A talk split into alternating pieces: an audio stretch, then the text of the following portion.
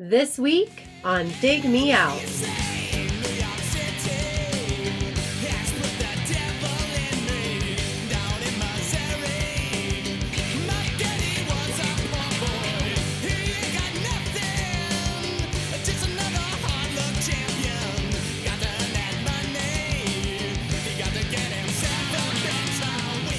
With your hosts, Jason Zia and Tim Minneci.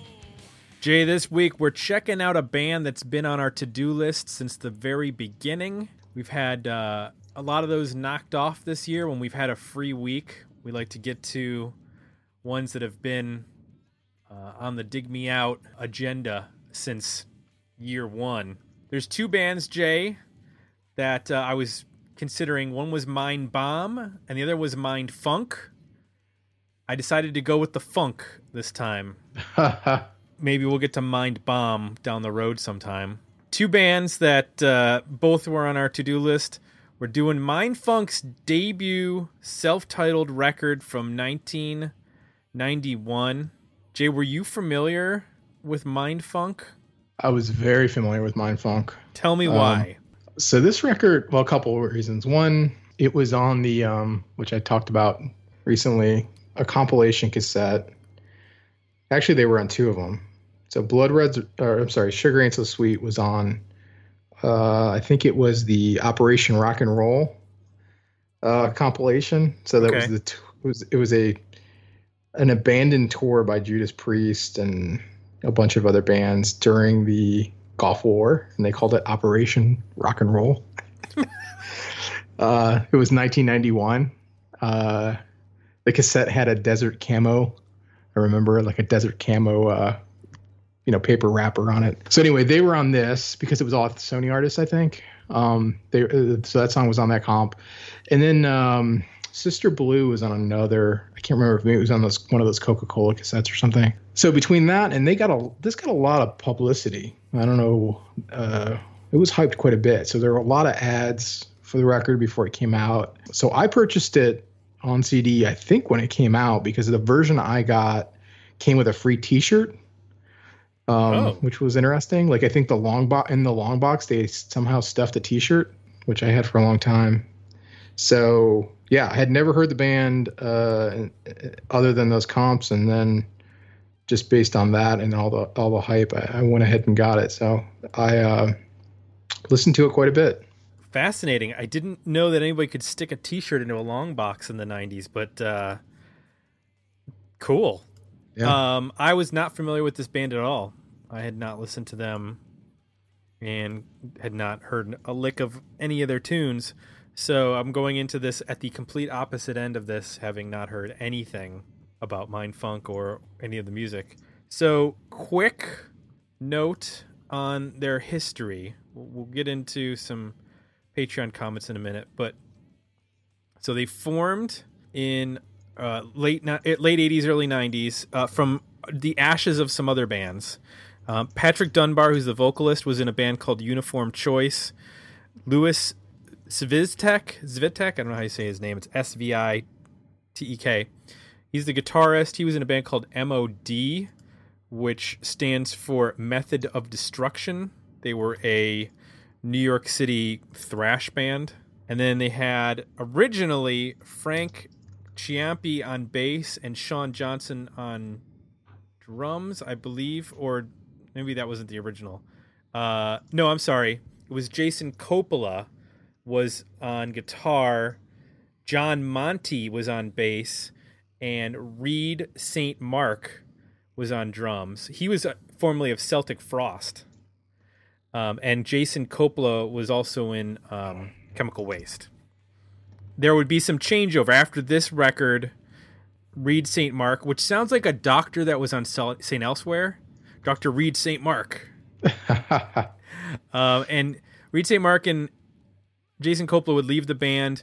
Coppola was replaced by Jason Everman, Jay, who was previously in Nirvana and Soundgarden. Hmm. And then he would leave the band to join the army.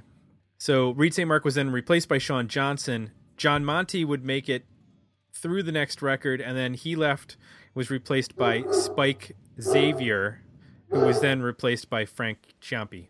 So that's, I believe, everybody that's been in the band. So they have the self-titled record from 1991 that was released on Epic.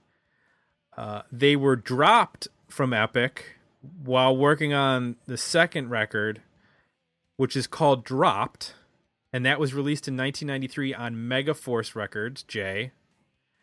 And then People Who Fell from the Sky was released in 1995 on the Music for Nations label. So Louis, I'll say Vitek, Vitek was uh, later on to play with Ministry. Later was joined by John Monte, also later performed with uh, Ministry. Jay, let's get to our Patreon comments on this record. I know there was some discussion about Mindfunk.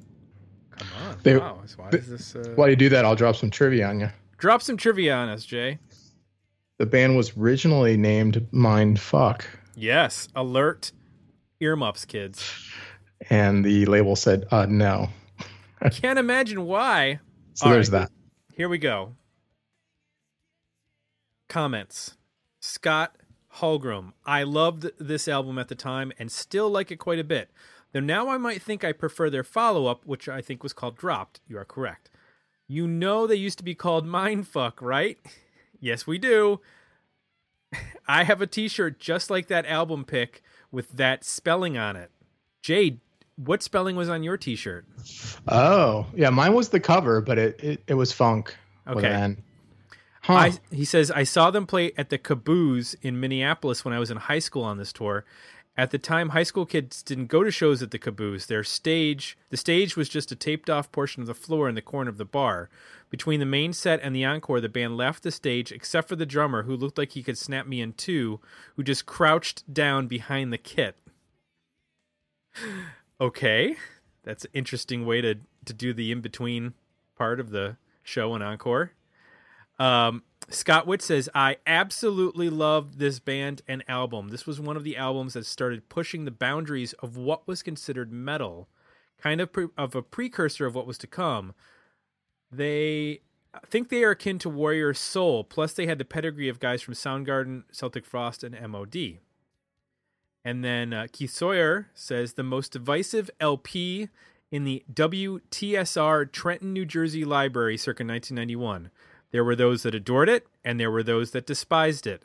The former tried to push it up the charts. The latter found some creative ways to keep it off. Personally, I thought it was dreadfully misguided hodgepodge of conflicting styles, but then again, I wasn't much of a metal or funk fan either.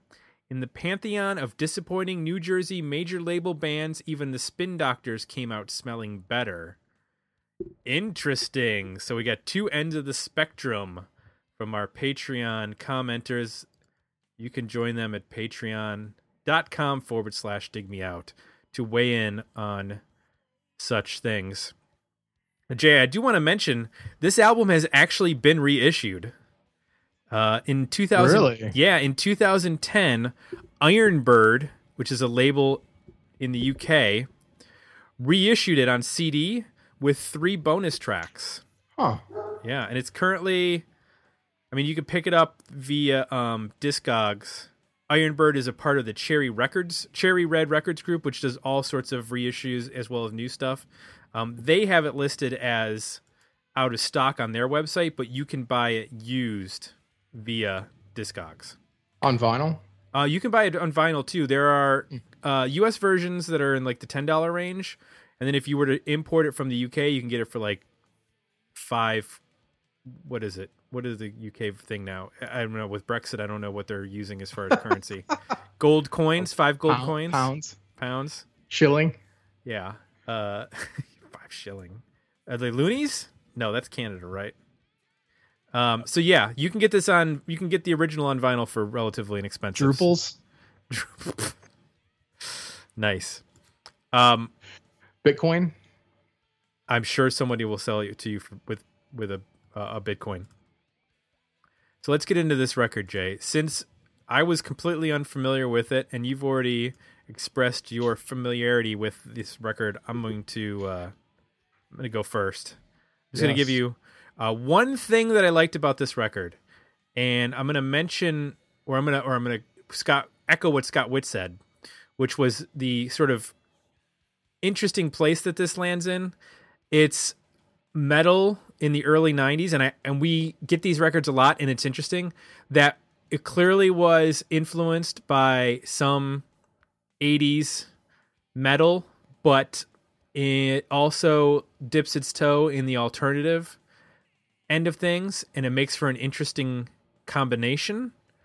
Um, you could compare them to in some respects there's sounds of mother love bone in this band that I could hear. Even some of his like word choices and phrasings, you you kind of he kind of almost dips into like Andrew Wood territory with some of the vocals every once in a while, and I I like that. It's not a straight ahead sort of thrash or heavy metal that you would expect with some of the pedigree of the guys in the band. I mean, there's a guy from Celtic Frost in here for God's sakes. You think it, you know, it'd be an interesting weird stew, and it definitely is. The playing all around is just super you know, it's superb. These guys have definitely all cut their teeth on previous bands, and it shows in the musicianship.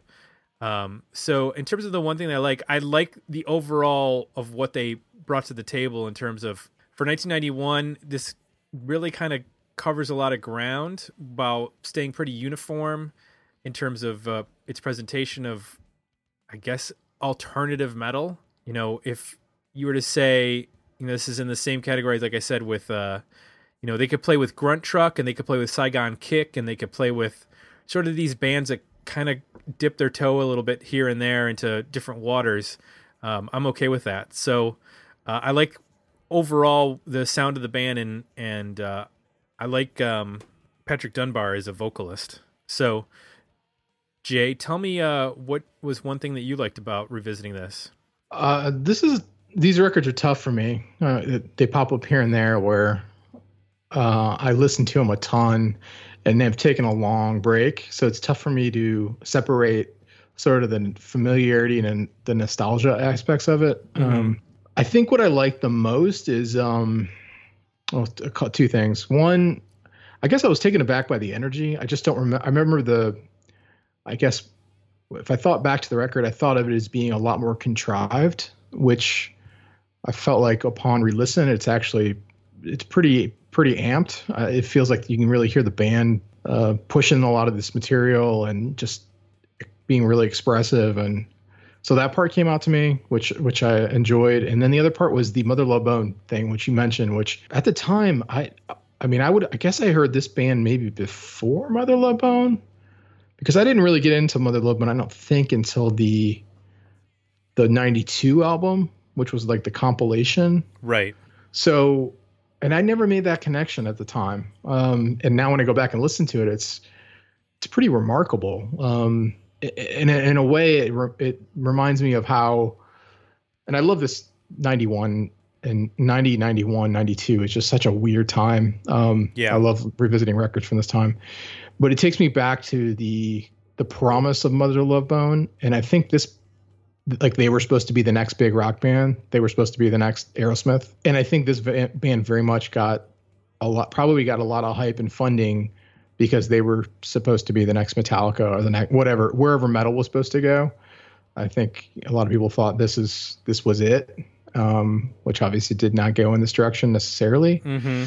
Although you can hear things in here like you can hear elements of like this is probably a thrash band, but they are or there's you know players in here who play that style of music but then they're like slowing riffs down and it's getting more of like a groove orient orientation. Yeah. Like you would hear in, in soundgarden at the time which is cool. There's also sometimes where you can hear like the beginnings of desert rock kind of ideas yep. of where metal would start to go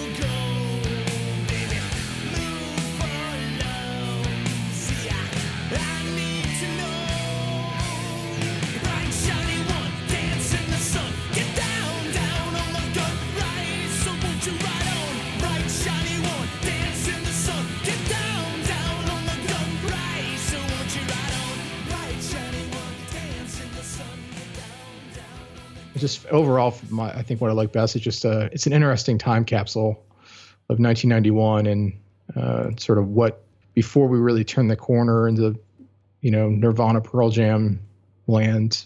Sort of the possibilities seemed kind of open and endless, um, and I think this band was you know representational of that. Yeah, and I think uh, your statement about beginnings or or hints of sort of the stoner desert rock is spot on. There are a couple tunes here or there that kind of get into that, like could almost be like early Kyuss, like Bring It On, and there's um, it's just it's a weird combo that I would say for a, a majority of the record. Not every song is stellar, but the majority of the record, in terms of just producing compelling, interesting, you know, three to four to five minute long rock songs that don't quite fit into any very narrow category is is kind of an achievement. In terms of what I didn't like, there's you know there's a few tunes that don't really work for me. Um, Sister Blue being one of them. I feel like Ah, it sa- it sounds like weird prog 80s like it's, it sounds like I just it just brings the album to the to a halt for me.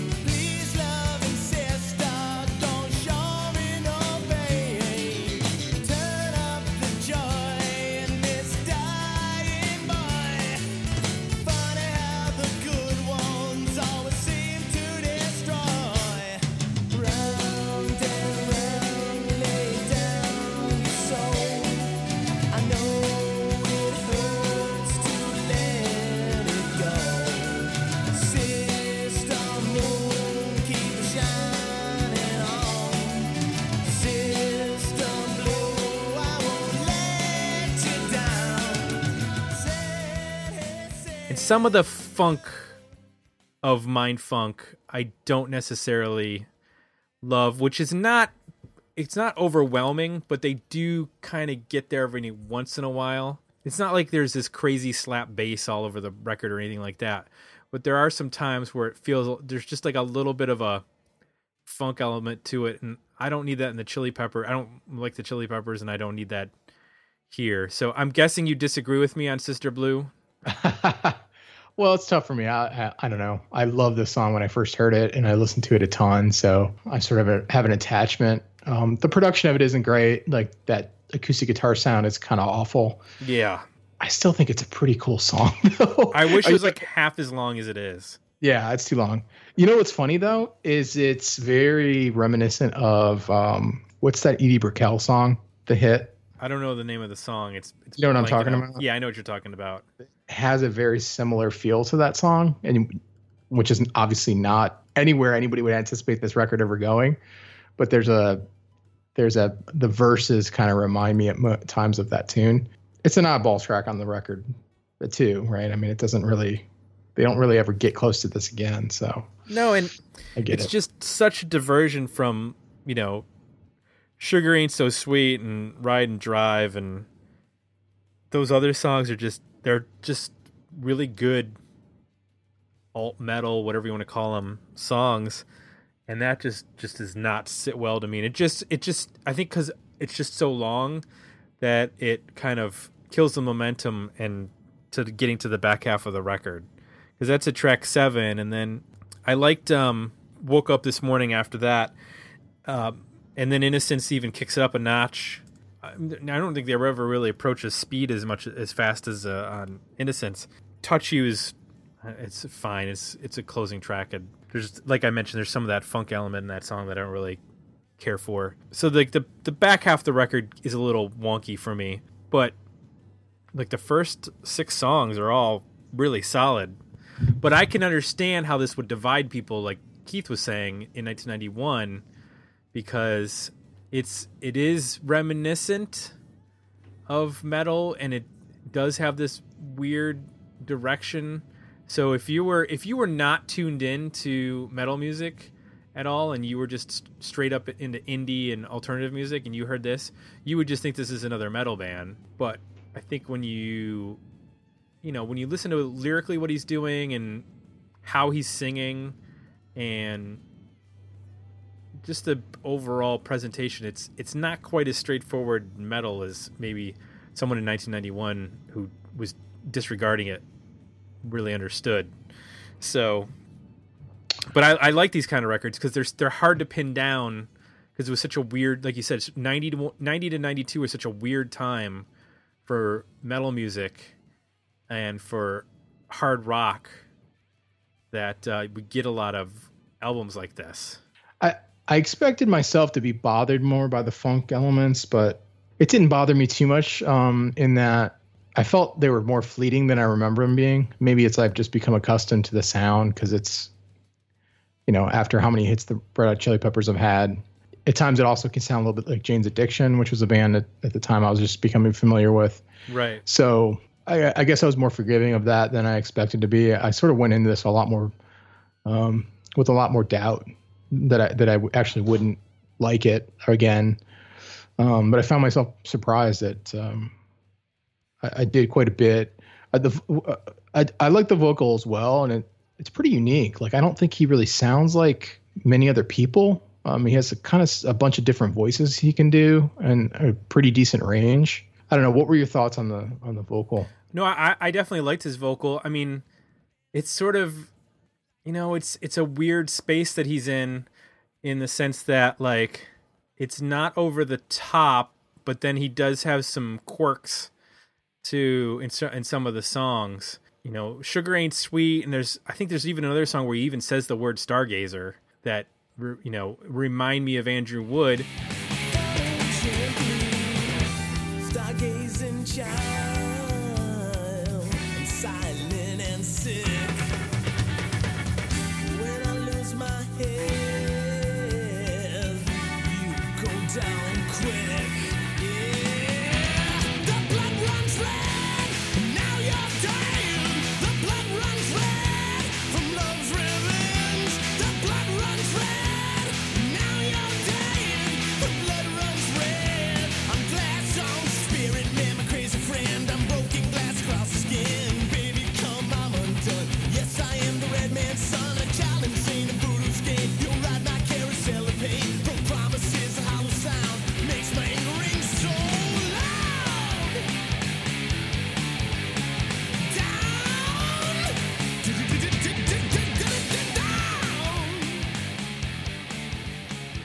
But then there are times where he reminds me of like Sebastian Bach and like, you know, like that that uh, mid '90s album that we reviewed, Sub Subhuman Race.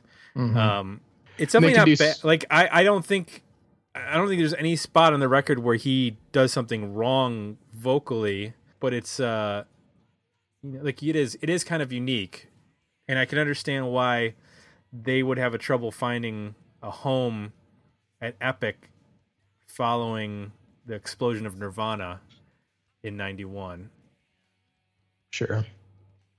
leading to them getting dropped Yeah. because like you said it, it seemed like this got a big push when it came out and that makes sense based on the time Yeah. What'd you think of the lyrics? some of them were okay nothing was great some of them were okay and then some of them were kind of that was another i guess slight against him they they weren't compelling or they felt like touch you and a couple other ones where it was like it's kind of felt like they were like pretty generic Yeah.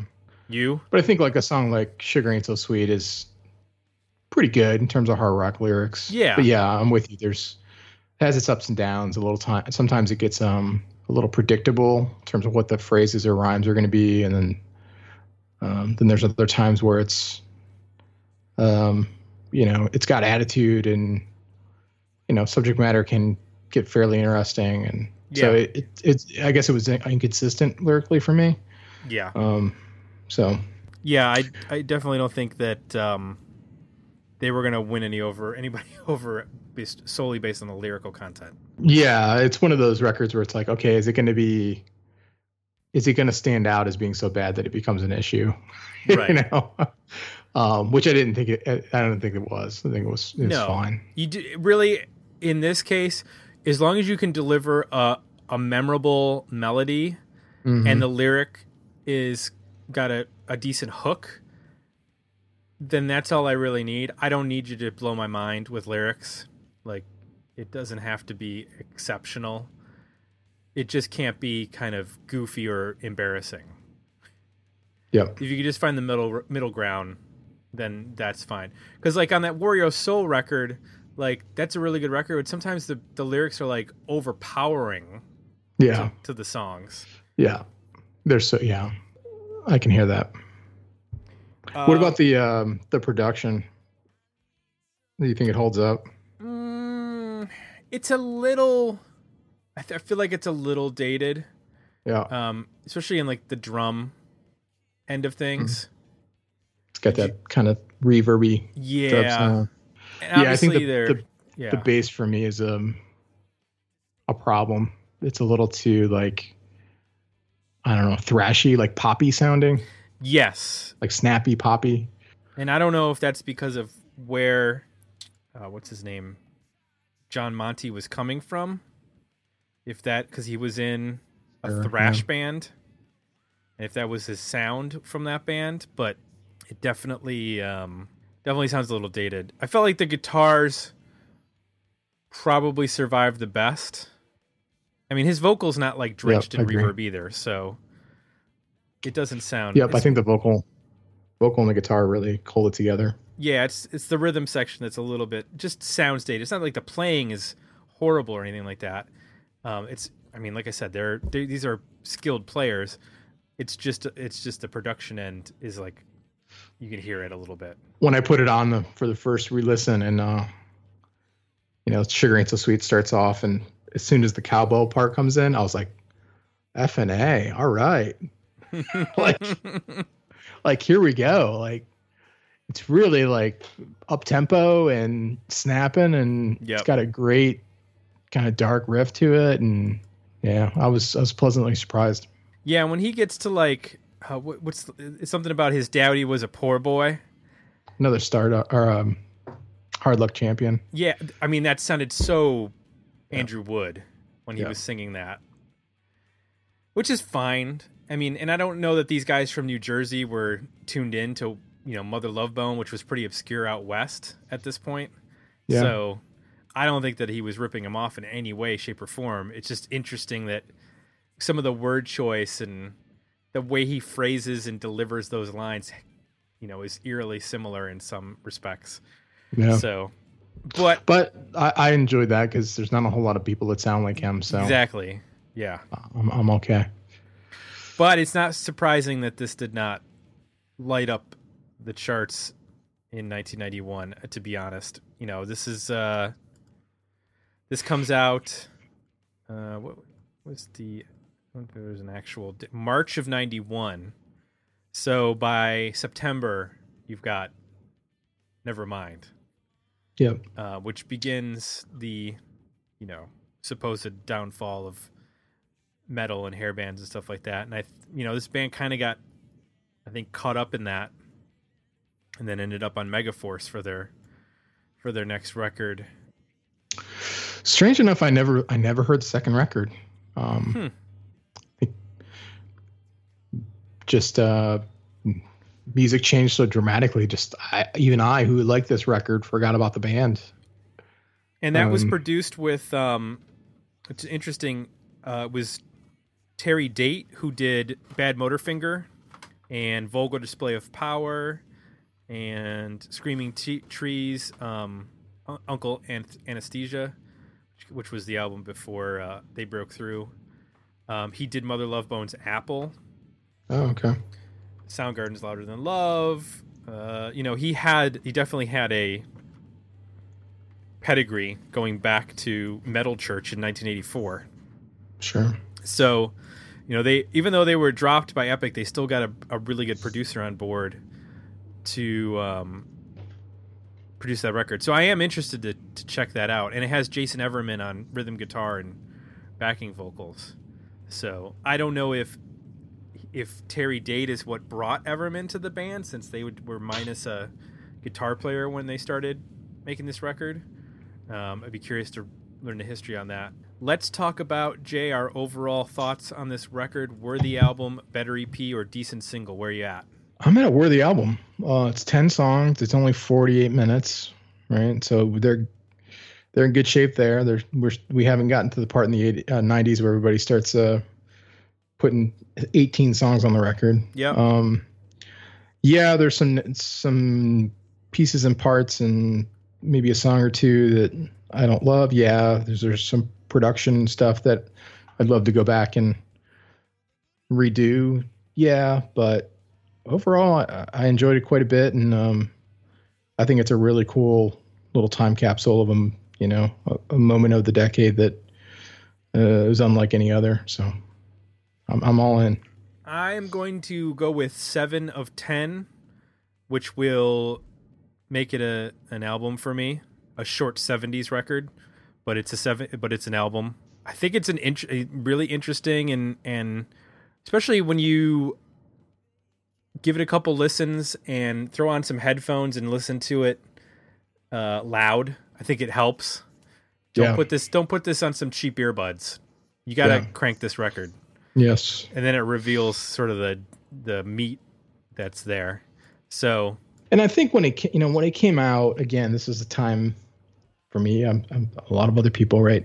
Didn't have a ton of money, so if I bought a CD, you bet- better bet I was going to spend a decent amount of time with it to make sure, you know. So, mhm.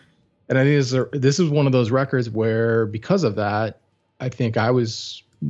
It wasn't like anything I had in my collection at the time, but because I committed to it, because I put down the 18 bucks or whatever it cost at the time to buy the CD with the T-shirt.